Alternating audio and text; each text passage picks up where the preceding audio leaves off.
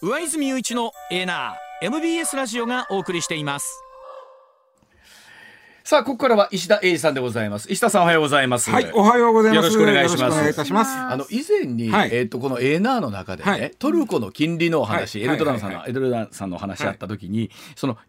考え方としてイスラム教の考え方でしたっけは、金利はダメなんです。金利は悪取っちゃダメです。これは僕はある意味真実だと思ってて、金利で儲かって、つまり金利があんまり高いと働けへんなると、お金持ってる人がその預けときゃお金が増えるわけやから、それは世の中の経済活動全体から見たら、ろくなもんじゃねえという考え方なんですよ、ベースがね、イスラム教は。ところが配当はいいわけ。これはどういうことかというと、僕がイスラム教の銀行にお金を預けます。そしたら金利はつかないですけど、その銀行が、例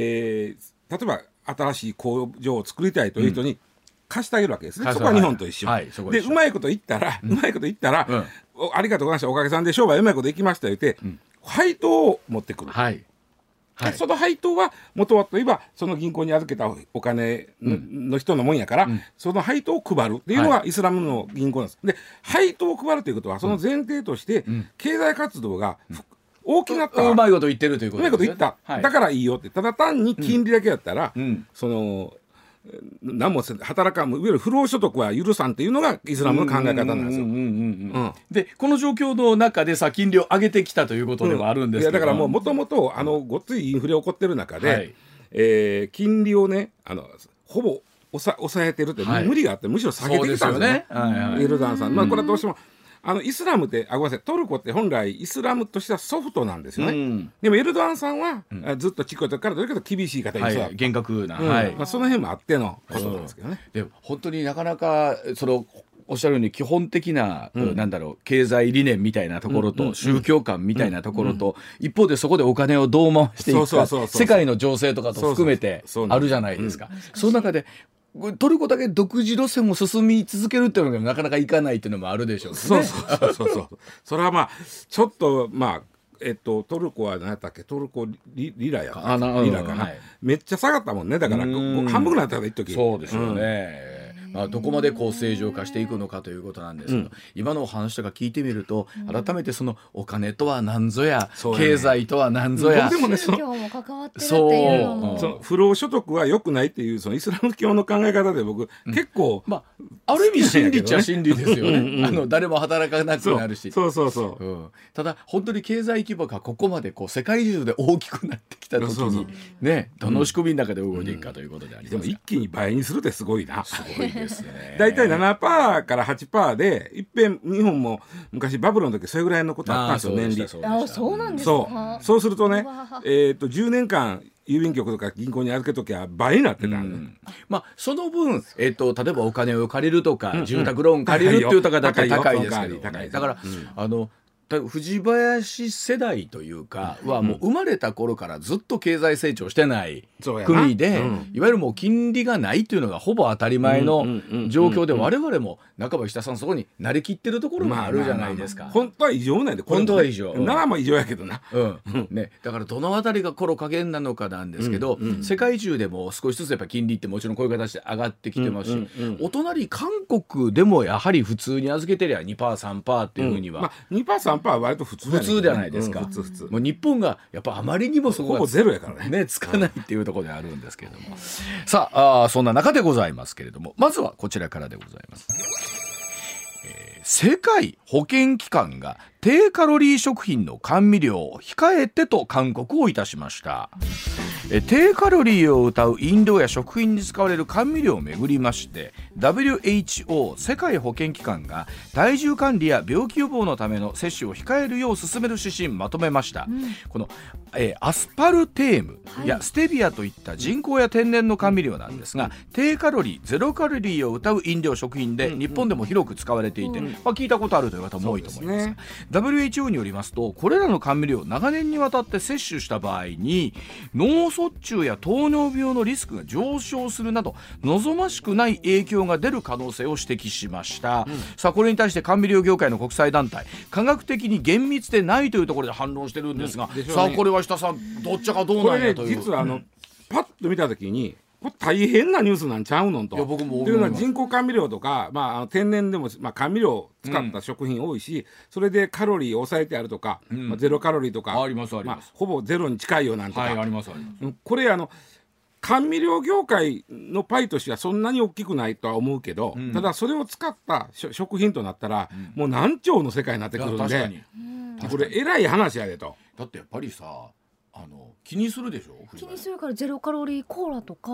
炭酸飲料とか。そうですよ。で、うん、甘味料を使いその糖質をなくすというまた別のやり方もあるけども、はいはいはい、甘味料っていうのはやっぱり大きいでしょ。なんか大きいでこれがね不思議なもう出たとこから不思議なニュースで、実はこれ日本経済新聞一面トップに6月12日月曜日の夕刊で出たんですよ。10日ほど前確かに出ましたね。で、うんWHO が甘味料を控えてっていうふうに、なってるんですけど、で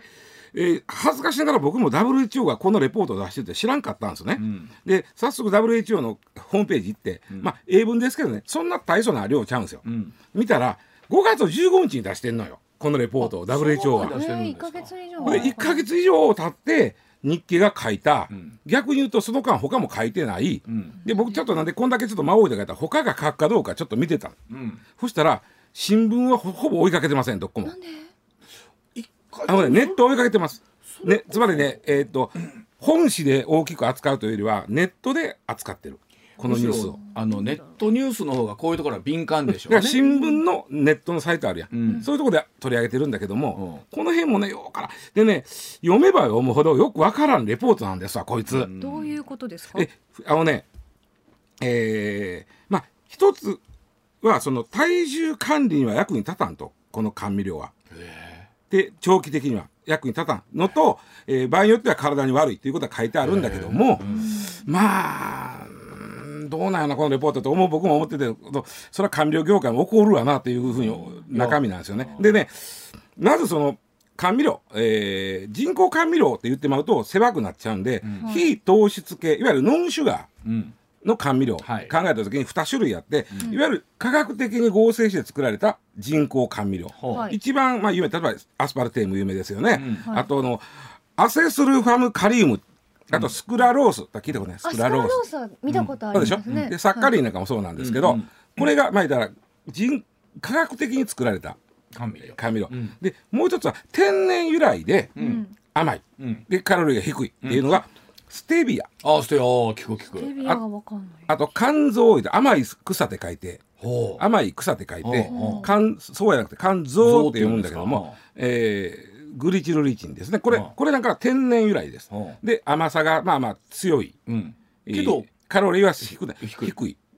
ゼロではないわな。これ天然である以上。ね、ゼロではない。ゼロではない。かなりかで実は。砂糖の使用量っていうのは年々減少してる言ってるんですよ、うん、世界的日本見たら、うん、やっぱりね昔に比べてまああんまり甘いむちゃくちゃ甘かったもんが昔は多かったと思うんだけど、うんうん、減ってきてるのと、はい、例えばそうやなトマトとか、うんイチゴとか、うん、あの手のもんがもうそもそも甘いやん。いや確かにもう、うん、そもそも甘いやん。そももうスイートマトもスイーイチゴも混ざったことないですよ最近、うん、ないやろ、うん、僕らほんま僕ちっこい時なんかトマトもいで食ってて、うん、あんまり酸っぱいから砂糖かけとってあんまり酸っぱいから当たり外れがもっと昔はいやもうありましたね。品種改良で甘なったよね。甘なりましたね、うん、まあまああとグレープフルーツもね昔は酸っぱかったよね。あグレープフルーツは今甘いけど砂糖つけてましたね、うん、やっぱりグレープフルーツは砂糖をかけて僕食べるもんやっていうイメージですよ。学校の給食もそうでした。そう、うん、ギザギザのスプーンでな、うんうんうん、今なんかこれすごい唾液が出てきて酸っぱかったやろグレープフルーツ食べたいそんな状況やから昔砂糖を使ってたけど、うん、最近そういう意味では使うんでよなくなったのと、うんまあ、健康志向のがあって砂糖は減ってますね、うん、でもこの人工甘味料ノンシュガーやなつまり天然も合わせた非糖質系甘味料は横行倍なんですよ、うん、ということはまあこれに置き換わって砂糖減った分これに置き換わっていっとると考えて間違いないんですけど面白いのがさ砂糖の甘さを1とした場合なるほど1とした場合こういう非糖質系ノンシュガー甘味料の甘さはどれぐらいか言ったらどれぐらいものによんねんけどものすごい甘いのもあんねんけどじゃあ例えばよく聞くアスパルテーム、はあ、アスパルテームが砂糖が1とした時、うん、同じ量でどれぐらいの甘さか、同じ量だった時に、例えば1グラムの砂糖をなめた、うん、アスパルテームを1グラムなめた、うん、どれぐらい、これが11だったとしたらその分カロリーが低い分っていうことを思いますよね。いや甘さまずねカロリーも低いんだけど、うん、甘さも強いんだ、うん、甘さ強いんですか、私半分かと思った、うんうん、ちなみにアスパルテームで砂糖の200倍の甘さ。ちょっとほら今ものすごいええリアクションしたな、うん、200倍でそんな甘いの？アスパルテーム自体にカロリーゼロではないと思うんだけども、うん、そんだけ甘かったらそもそも使う量が少ないからもうほぼカロリーなんて考えへんわな。うんですよね。うん。でもね前にそんな甘いの？アスパルテームなんかまだマシな方で数万倍甘い甘味料もあげて。なんですかそれは？何やったかちょっと忘れてくるね。そんなのあるんですか？そういった人工的にそれはね、人工的にじゃなくてそっちを使った方が体にええやろうとなんか思ってまいますよ。そうそうそう。でこのまあもうちょっと言うとこの話をしとかなあかんだけども、なんで人間の体をどうなってるか言ったら、まずまあ糖質でんぷんやな、うん、でんぷんとか砂糖を取ると消化管の中でそれはブドウ糖と果糖、果物の糖、ブドウ糖と果糖に分かれんねん、うん、でブドウ糖は今度は血管の中に入って、うんうん、そんだら血糖値が上がるわけな。あ確かに、あなるほど、上がるやん。血糖値が上がったら膵臓から「えらいこっちゃえらいこっちゃ来たぞ」ってインスリンがバーン出てくる、はい、インスリンが出てくると今度は血糖中のブドウ糖が今度はその栄養として肝臓とか筋肉にインスリンによって取り込まれていく、これがメカニズムなんですよ。だからインスリンの出が悪いと、うん、血液の中に糖が残ったままになる、これが糖尿病なんですよ。はいはいはいはい、まあこれがまずこのメカニズムがあるっていうだけ分かっておいてほしいんですけども、でこの非糖質系というその、まあ、人工甘味料とか、はい、その天然甘味料でもこのノンシュガーのやつ、うん、まあ、ノンシュガーである以上そもそもそこにブドウ糖が入ってない。だから体の中に入ってきても血糖値が上がりようがない。ほうほうほう、あ、わかります。血糖値が上がりようがないもんはインスリンも出てこんでいいわけ。はい、出ない。でそれでだから収まるというのがこのノンシュガー甘味料のまあ見たら分かりやすく言う仕組みなわけですよ。したら糖尿病になるリスクが上昇するっていうのが不思議ですよ。レポートの一つずつ不思議なところ言うと、まず砂糖の代わりにこの非糖質系の甘味料を使っても体重が減少する効果はなく、うん、まずここ、はい、そらそうやねん、うんうんうん、体重これ食ったからで体重減るわけないやん。まあもちろん減りはしないですよね。減りはしない、うん、運動せな減れへんやん、うんうんうん、それをなんでこれを取ったからといって体重が減少しないってまあそらそうやろう。世界の人皆さんもしかしたらまあ食べても太らないっていう方をでしょうね。そうでしょ、うん、多分そっちの方やと思うんですよね。減るというよりも減るっていう意味がちょっと分からへんねんな、うん、でもう一つ、むしろ長期的に使うことで成人の2型糖尿病、いわゆる一般的な糖尿病ね、生まれ持ってのじゃなくて後からなる2型糖尿病とか心血管疾患、心臓の血管の疾患のリスクを高めると言うてるんです、うん、でこれに関しては どういう根拠で言うてんやろうと思って一生懸命調べたら、うん、WHO はこの根拠をしてるのは今までのいろんな、うん、研究、新たにこれのために調査研究をしたんじゃなくて、うん、今まで WHO が出してきたいろんな研究をもとに言うてんね、うん、それはいろいろあってね、例えば2021年の研究見たら、うん、人によってはね、うん、人工甘味料が食欲を高めてしまう可能性が、これも分かるやろ、はいはい、うん、つまり、より甘いもん、それ自体はカロリー少ないけど、うん、入ってきたことで、うん、その もっと食べたいとか、いわゆる火ついたままみたいな状況ですよね。分かりやすく言うと、はい、火がつく、うん、でまあそういうことがありますよと、うん、あともう一つ、これも有名な研究なんだけども、今ね大腸の中にある、まあ、乳酸菌とか細菌を、これ腸内フローラっていうでしょ、うん、腸内フローラの研究すごい進んでて、ほら聞いたら、ほらそれこそヤクルトとかでもさ、うん、この乳酸菌を飲むと、ね、眠りの質が良くなります。でそれはもうその通りで、はい、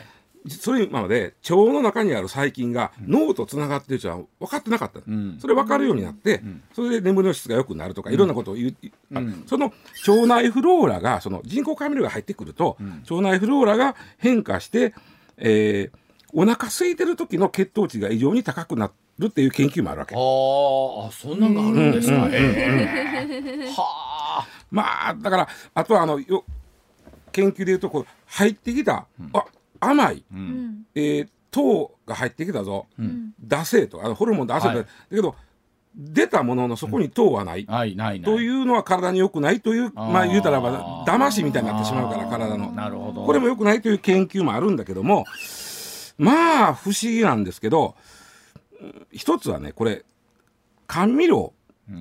っていうのは添加物なんですよね。当たり前やけど添加物なんで1日取れる量っていうのが決まってあるわけ、これ以上はまああまりよろしくないですよという量が決まってて、でその量っていうのが例えばさっき言ったアスパルテーム、アスパルテームやと体重50キロの人で2グラム、毎日2グラム、ね、さっきこれなんて言った、このアスパルテームは200倍甘い砂糖の。ということは砂糖に換算したら400グラムや、甘さで言うたら。400グラム砂糖を取るうたらまあまあな量ですよ。普通そんなに取らんやろ。あれ一袋見ただけでゾッとしますよ。そうやろ。その2グラムのアスパルテームで400グラムの砂糖の甘さと同等やとしたら、普通どう考えても2グラムに収まっとるわけですよ。だから国がそれこそ厚労省が2グラムまでやったら OK と言ってるもんに対してそれ以上取る必要もないわけやから、それをあかんっていうのやったら、それどれぐらい取ったらあかんかという、まずその摂取量の話から入らなあかんのちゃうかと。一つの商品にどれだけ入ってるかっていうのも分かんないじゃないですか。でもね、ものすごい知れてるよ。もう小指の爪以下ってこと。もうだって1グラム入ってたら砂糖200グラムやで。そうか。ってなったら少ないのか。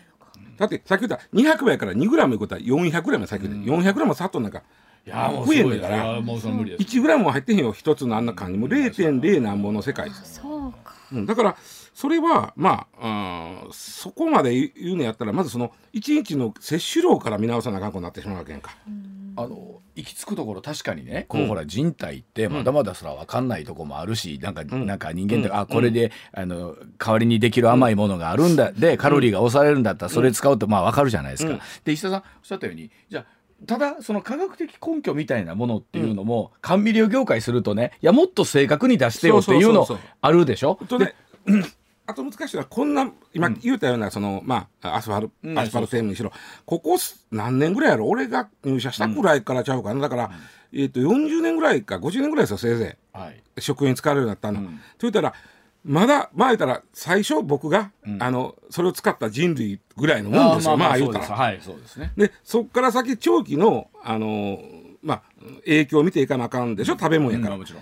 これはまだだから分からへんわけですよ。それこそ WHO がその出した時っていうのはなんかあったんですかね。ないね。突然出てからみんなびっくりしてんこれでしょ。でその1ヶ月まあ他社さんも含めてですけども、特にまあ大きく世に出ることもなく、なんなら人工甘味料を使ってない商品を探す方が難しいという。そうやと思う。だからまあただ分かりやすく言うたらほどほどにねってことだと思うねん。行き着くところそうすると思うんですよ。WHO は砂糖を控えましょうっていうのを5年ぐらい前に2015年間にあんまり砂糖食べたらあかんと言うてんねやん。でそれも含めて合わせると、まあ、ほどほどにねっていうことになるんだ。これね何でもそうですけど、ダイエットのこういうので過度になりがちじゃん。もう置き換えたら何でもいいとなって好きなだけ食べられます、いやいくら置き換えてもね、それ好きな時はやめた方がええやろっていうのは。甘味料業界でいうとね、全国清涼飲料連合会というとこがあって、そこのこれに対する反論というか面白いのが、今日本で売ってる製品で人工甘味料を食べて体脂肪が減ったり生活習慣病の改善に予防効果を謳ってるのがないですよと。そもそもですよね。予防効果はないよね。それは普通の砂糖にするよりはこっちの方がお医者さんも言うもんね、糖尿のやったらその砂糖よりはどうしても我慢できへんやったらこれにしときなあれと。でただし一応ルールというかその指針があって、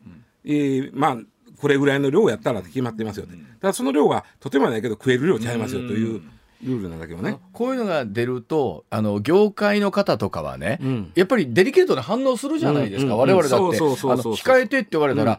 イコール取ったらあかんのかみたいなところにまで。そうなんです。だからもう今日の結論、砂糖も人工甘味料もほどほどに。素晴らしい、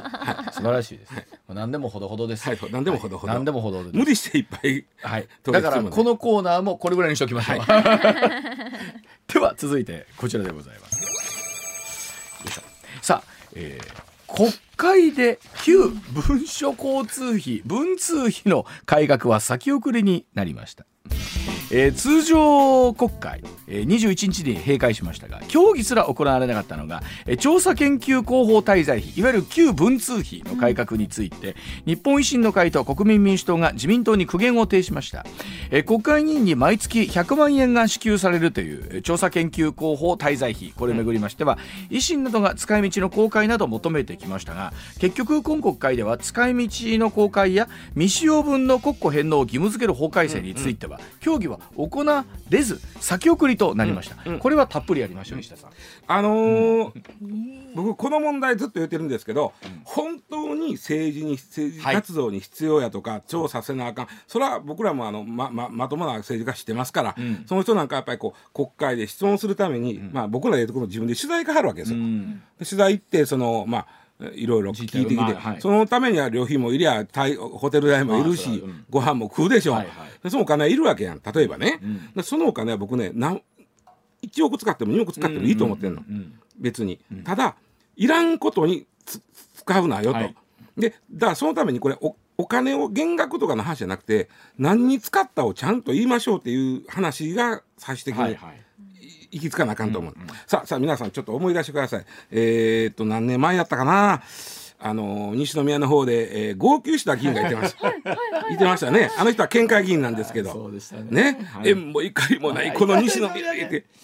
もう世界中に配信されて、世界中がもうね、びっくりしたという、もうごめんなさい、もう笑わずに見られなかったっていう、であの方は、政務活動費、あと地方の議員さんの場合はこれ政務活動費って言い方するんですけど、政務活動費を不正使用したのがありました。なんかお前なんでこれ城崎行って行っとるかないで、城崎の人はあんまり来はった印象がないんですけどって、なんであれがあんな問題になったかったら、国会議員以外の地方議員はほぼ全部使い道をきっちりと報告せなあかんってルールになってるから、月にいくらかもらえる仕組みではないってことですか？もらえますよ。あ、もらえるんですか？もらえますけど、これがね、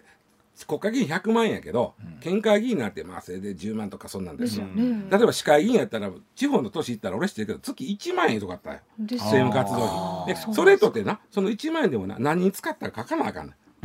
ちゃんと報告せなあかん、で今回なんで泣いてた人は嘘の報告したから、あんなことになって泣いたわけ。でも国会議員は報告の義務がないから、何にも使い放題で、秘書の給料とか、あとは自分の飲み食いに使うから、法であかんからちゃんと報告何つことか言えよって、で僕はちゃんと使うのやったら1億でも2億でもかまへんでと思ってるんだ、そういうことなんですよね。でまずこれ一つ、もう一つ思い出してほしいのが一昨年の衆議院選挙、10月にあったんですけど、投開票が10月30日でした。思い出す。だからその日通ってあなたも議員さんになりましたって言うけど、次の日はもう11月なんですよ、でたった1日の議員さんになったことで100万円もらえちゃったんですよ、その活動費が10月分もらえたんです。しかもそんな当選したんなんてさ、8時に当然回ってるわけやから、その日のうちの4時間や、4時間で100万もったわけや。すごい時給、時給すごいでしょ。でこれはおかしいということで、もう日割りにしようと、こういう時は。で日割りは通ってん、これなんでか言ったら、ずっと通ってる人は日割り関係ないから。そうですね、新しく通った人だけは日割り関係あるから、で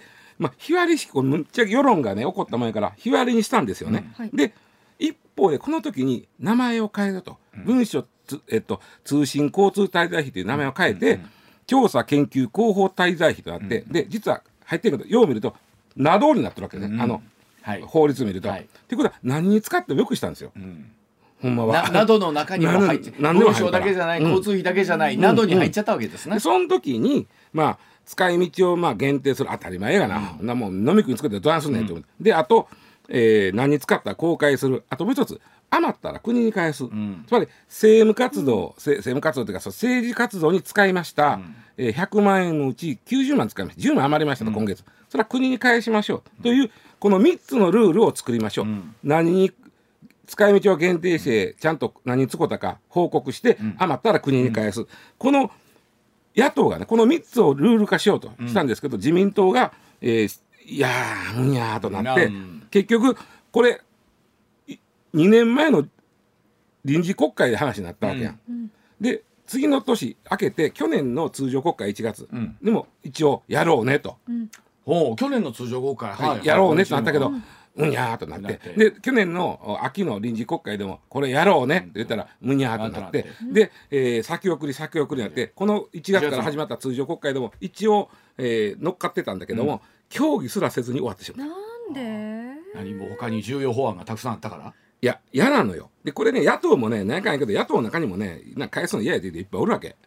これがなくなったら、もう政治家やってられへんって人も。私たちの税金でしょ。そうだね。ほいでね、面白かったんがね、岸田さんってさ、ちょっと防衛増税とかさ、あと異次元の少子化でとりあえずどっかからお金を引っ張ってこなあかんで、やってるやんか。でそれでつなぎ国債発行するってやってね、異次元の少子化でつなぎ国債っていうのはとりあえず今お金ないから国債つなぎ国債や。つなぎ国債っていうのは必ず将来返すあてがある借金っていうふうになってるから、この返すあてはね増税しかないわけよ。だからもう岸田さんとしては増税ということは絶対言えへんけど、もう増税睨みになっとるわけ、だから自分らも痛みをちょっとはあれせなあかん言うて、一応、ね、言うてたから、俺この文書この文通費手つけんのかなと思ったら、こんなの手つけへん、何したか、この間の国会最後に成立したのがね、衆議院参議院のね、には常任委員会というのがあります、あと特別委員会も時々できます。この時の委員長になった人は委員長手当が出るんですよ、でこれは土日も出んねん、土日も出んねんで1日6000出んねん。給料以外にあの人たちは6318万円ぐらいが大体お給料としてあんねんで、これをなくそうって言うてなくしてんで、いやまあ6000ぐらいってええかで、委員長だけのことやし、でこれで我々も痛みを感じたみたいなこと言うてるわけ。違うやろお前らみたいな、そのもう今席出たわもう、ね、年間これこの委員長手当削って年間5000万の節約になってさ、まあちょっと待ってくれ、もう国会レベルでね、ほんで衆参合わせてさ何を700に何を、それが毎月100万ずつみんな儲てる方がえぐいやんけと。そりゃそうですよね。何べんも言うけど正しく使わないと僕1億でも2億でももう領収書制度にすればいい。そうやね、だからそれを言うてることやらない、絶対やらない。基本的にね、皆別に全て民間と一緒にそうと言わないですけども、最後言わして、今マイナカードもねごちゃごちゃごちゃごちゃごちゃになってますけど、国会議員マイナンバーカードに作れへん、国会議員だけのマイナンバーカード、それいいね。でそこをでこの文通費を何に使ったかを明確に全部出てくる。もうだから我々も簡単にパパってやったらすぐにそのまた城崎温泉行ってマイナーカードでわー言ってる。カニぐらい噛めへんからね。まあまあまあそれはちゃんと仕事になるんだな。なるんだよな。お知らせのとこまだまだ続きます。上泉雄一のDeNA MBS ラジオがお送りしています。では続いてこちらでございます。高校野球で急速に進む脱丸刈りというニュースでございます。これ先日DeNAのオープニングでも少しお話したんですが、高校野球で脱丸刈りが近年急速に進んだことが分かりました、日本高校野球連盟などが行った実態調査によりますと、部員の髪型丸刈りと決めている回答があったのは3788校中の1000校で、5年前の前回調査から2000校以上減ったんですよね。すごいな。およそ44分の3の加盟校、部員に丸刈りを求めずスポーツ刈りや長髪を認めるなど、いわゆる高校球児の髪型の自由化が進んでいるということが分かりました。これがすごいのが、この調査5年ごとにやってまして、5年前2018年の時点では、いわゆるその丸刈りが、77% だったんですよ。それが今回 26% やから、ものすごい減り方やね。進んだんですよね。ね。でその間に何があったやろうって考えると、やっぱし少子化も進んだやろうし。よく聞くのが、その部員が集まらへんというね、野球部がなかなか大変やって、言うても野球って最低9人いりますからね。これはなかなかタフな作業ですよ。子供の野球やったらな、三角ベースとかな透明ランナーとかいろいろやったけど、そういうか肉姫だからそうなんですよ。で一方で女の子もさ、最近まだ甲子園の試合には出られへんけど、そうですね、決勝戦を甲子園できるっていうぐらいですね。ノックそうですね、ノックはただ男の子の野球部、はい、ノックはとかだんだんこう女の子もどうなるとその練習に一緒に参加する子も増えてきている、うんうん、中でも男の子だけが丸坊主っていうのはどないやいう話もあるんでしょう。あとね中学の部活を選択するときにね、もう丸刈りやから野球嫌やみたいな人もおる。これは僕らの中学の時でも、うんうん、ゼロじゃなかったですよね、うん、野球部丸刈りやからなってのはありましたもん。僕ひどい話だよ。僕中学の時はそもそも中学校が強制丸刈り。ああそうですよね、うん、そういう時代もある。もう全員丸刈りでしたからね。途中から林良くなってでなんていうの野球部の場合はさらにそれも五輪狩りとか五輪狩りね、もうほぼつるな焼けたらどうなんのやろうね。あとそれこそ少子化なんですけどね、まあそんなお話寄せ集めになるとね。はい、では7時の時報の後そのあたり、うん、まあ高校野球のね先生方とかお話聞いてると、うん、もちろんまあ強制でないっていう学校もあるんですけど、うん、ただ、まあ、野球部の練習って結構ほら、うん、昼日なんかやってて本当グラウンドで暑いしちょっとやっぱり水かぶってバシャバシャとやるのに丸刈りが便利って言って積極的に丸刈りする子もいてる。いや、女よ、うん、実際自分の方から、うん、別に学校言ってへんねんけど、うん、自分の方からしかも五輪刈りってさ、うん、もう今急に思い出した、うん、俺中学の時に強制丸刈りやったでしょ、うん、散髪屋さんやけどさ丸刈りの子取り合えねん、うん、簡単やからこっち来いこっち来いでまあほんで、うん、最近子供少ないで部活がいろいろある中で、うん、野球部人集まれへんから、うん、しょうがないなもうちょっと予選だけ俺出たいから、うん、だから柔道部からとか、はい、ありますあります、サッカー部から来てもらおうと、はいはい、あいつ足早いで、はい、そんな時に丸刈りは困るわけですね。他の部は丸刈りちゃうからああなるほど、うん、そういうことか。だから丸刈りせえへんっていうケースも要はある。なるほど、うん、なるほど。ただね何も頭の形だけじゃなくてね、今回の調査で、うん、へえと思ったんが、うん、休日の練習時間野球、うん、何時間ですかって一番多かったのが、うん、昔は前回は7時間以上休日ね、うんうん、で今は4時間未満、はい、うん、半分になったわけや、はいはいはい、これそういう意味ではこうちょっとなんか変わってきたんかな。いやそうですね、やっぱりそれすごい思いますね。でそれは藤林さんもね、うん、選抜高校野球の取材もよくねしてたんでありますけど、まあ我々取材させていただくところって、うん、いわゆるこう強豪校と言われるところも多いじゃないですか、うんうんうんうん、非常にまあそこに特化した、うん、でもこれ3788のうちね、うん、3000校はいわゆる五回先生普通の学校、うん、そうじゃないですか、我々が普通に通ってた。そうです、強豪校イコール丸刈りっていうイメージもあるんですけど、そうでないところってそこまでね厳しく練習したら本当に部員集まって。思い出した俺ね、30年ほど前に、うん、大阪府の野球部初めて甲子園の予選に出る学校の、うんはいはいはい、ある種のバタバタを、ねはいはい、取材したんですよ、うんうん、で1回目、うん、1人の子が頑張って野球部作って、うんうん、で、はい、他から人引っ張ってきてやろうぜってやるんだけども、はいはい、おもろかったんがねやっぱりね、うん、途中でね、うん、坊主ならなかんのかっていう話になったわけ。ああなるほど、まあ、丸刈りならなかんほいでその偉かったその師匠の子がね、うんうんうん、あっちこっちでこう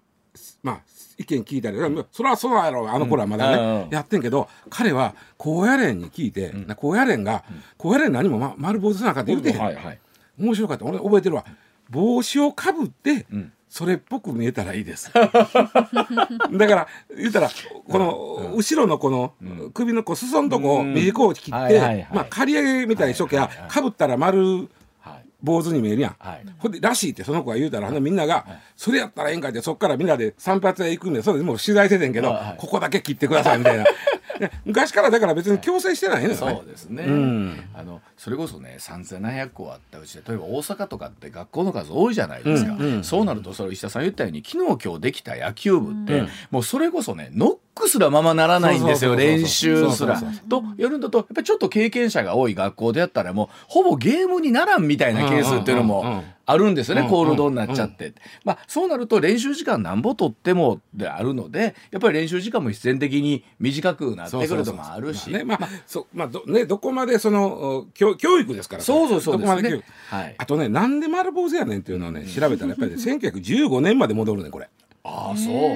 1915年が第1回、高校野球の選手権があって、うんはいねうん、この時は1915年ですから第一次世界大戦中なんですよね、うんうんうん、でも面白いで第一次世界大戦があるから何があろうが高校野球はあった、うん、その時の日本男子ってみんな丸坊主なんですよ。あもう挑発ですよね、そもそもが丸坊主なんです。なるほど。だからもうそのずっとその戦時下でもあった高校野球がずっと続く中で、うん、そのまま丸坊主だけがずっと続いたということで、別にせなあかんというルールはどこにもなかった。だからやっぱりね、タッチが世に出てきた時にやっぱり上杉達也と和也がね丸刈りじゃなかったっていうのはね衝撃でしたよね。そうやな、はい、そうやな、古く遡ってドカベンの時にクリーンハイスクールの影丸がやっぱりね挑発者だったのは衝撃だったんですよ。やっぱりトノマもそうやったわ。あそうなんですよ。もうそれでとはいえ本当に便利だから丸刈りにしてるっていう子もいるけど、うん、今でも確かに藤林さん現場行ってもスポーツ刈りぐらいの生徒さんも多いよね。そうですね、はい、自分の私の高校は本当にいろんな部活が強豪校だ強豪で、うん、強豪部活全員丸刈りでした。バスケ部もバレー部もなんかちょっと気合い入れて丸刈りみたいなのがあるよね。はい、丸刈りでしたね。だからそこら辺はいやいやってみんな言ってましたけど、うん、それは何もうその時はもうみんなちょっと丸刈りにしようぜみたいな感じなのかな。いやもう有無を言わさず、そういえば前うちの会社の上司だった人はなんか大きい仕事がある時には必ずツルツルに沿って来てた、それはナチュラルにそうなったんちゃう。いや最後はナチュラルにそうなりましたけどカーッと気合い入れてなってきてうわ気合い入ったなこの方っていうもの自分で捨てて気合い入れる人もいますよね。そうそうそう、ほらアメリカンフットボールとかでもさ KG ファイターズの皆さんとか結構そうじゃないですか。もういわゆる甲子園ボールの前になったら確かに、うん、そうでしたね。好きでやってる子もおるからそうなんですよね、うん。ただ学校がうんぬんとなってくると、うんね、うん、なかなか大変でしょ。ほんまにそうなるとね部員集まらないって多くの学校がそうだと思いますよ。だから高校野球のスタイルも本当にあと5年もするともっと変わってるかもしれないですよね、うんうんうん、まあさっぱりしてたらええんちゃうの別に。いやそれそうと思いますよ、ね、はい、さあでは伊佐さん後半またよろしくお願いいたします、はい、では時刻7時6分になりました。この時間のニュースまとめてお伝えいたしましょう。 MBS ニュースです。メガネのアイガンがお送りします。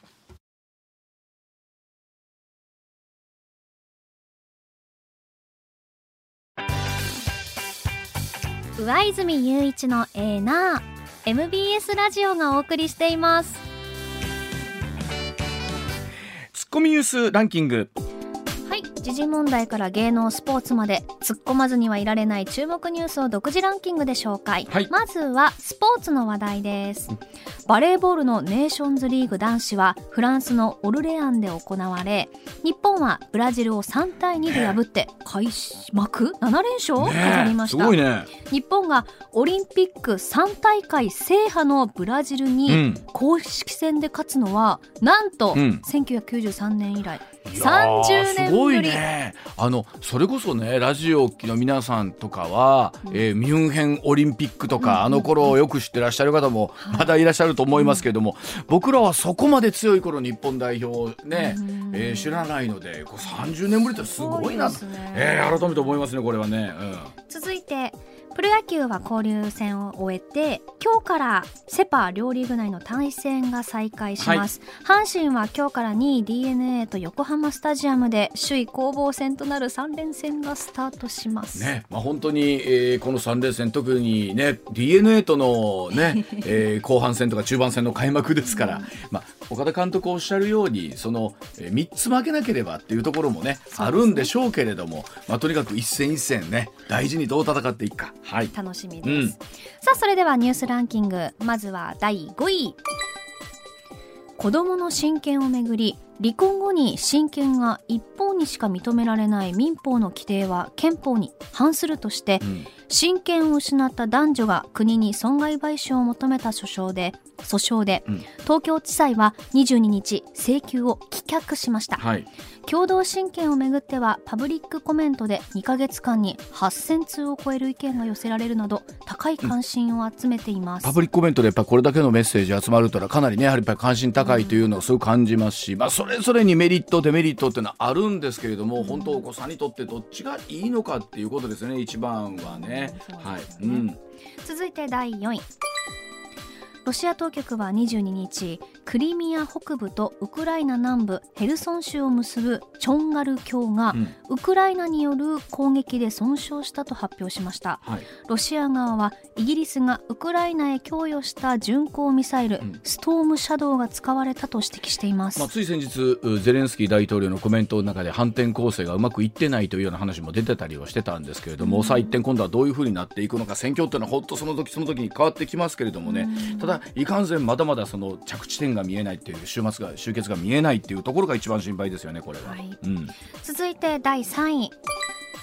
トルコ中央銀行は22日金融政策決定会合を開き、物価高騰対策として主要政策金利を 8.5% から 15% に大幅に引き上げることを決定しました、金利は悪と主張するエルドアン大統領の意向に沿って続けてきたこれまでの金融緩和路線から、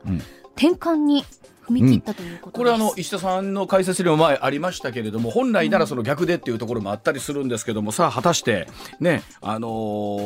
ルドアン大統領と含めてトルコは一体どうなっていくのか、その金利に対する考え方が、宗教観とかいったところから随分違うところがありますからね、はい、続いて第2位、東京電力の小早川智明社長は原子力規制委員会の臨時会合に出席し、テロ対策の不備が相次いで見つかり、事実上の運転禁止命令が出ている新潟県の柏崎刈羽原子力発電所について、7月中には仕組みを整えたいという意向を示しました、本当に、この高くなってきている特に、ね、東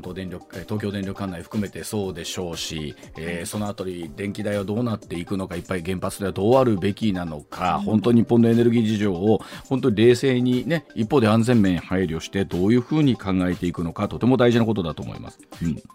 続いて1位は、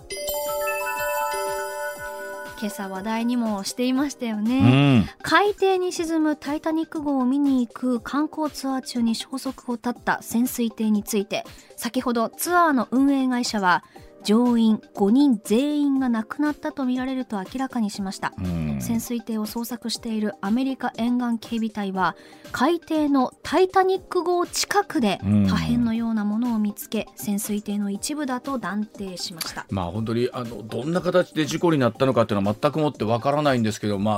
やらこの5人の方が厳しいという状況だというみたいですけれども、二度とこういうことが起こらないためにね、どういう形で検証していくのかっていうところ、これ大事ですよね。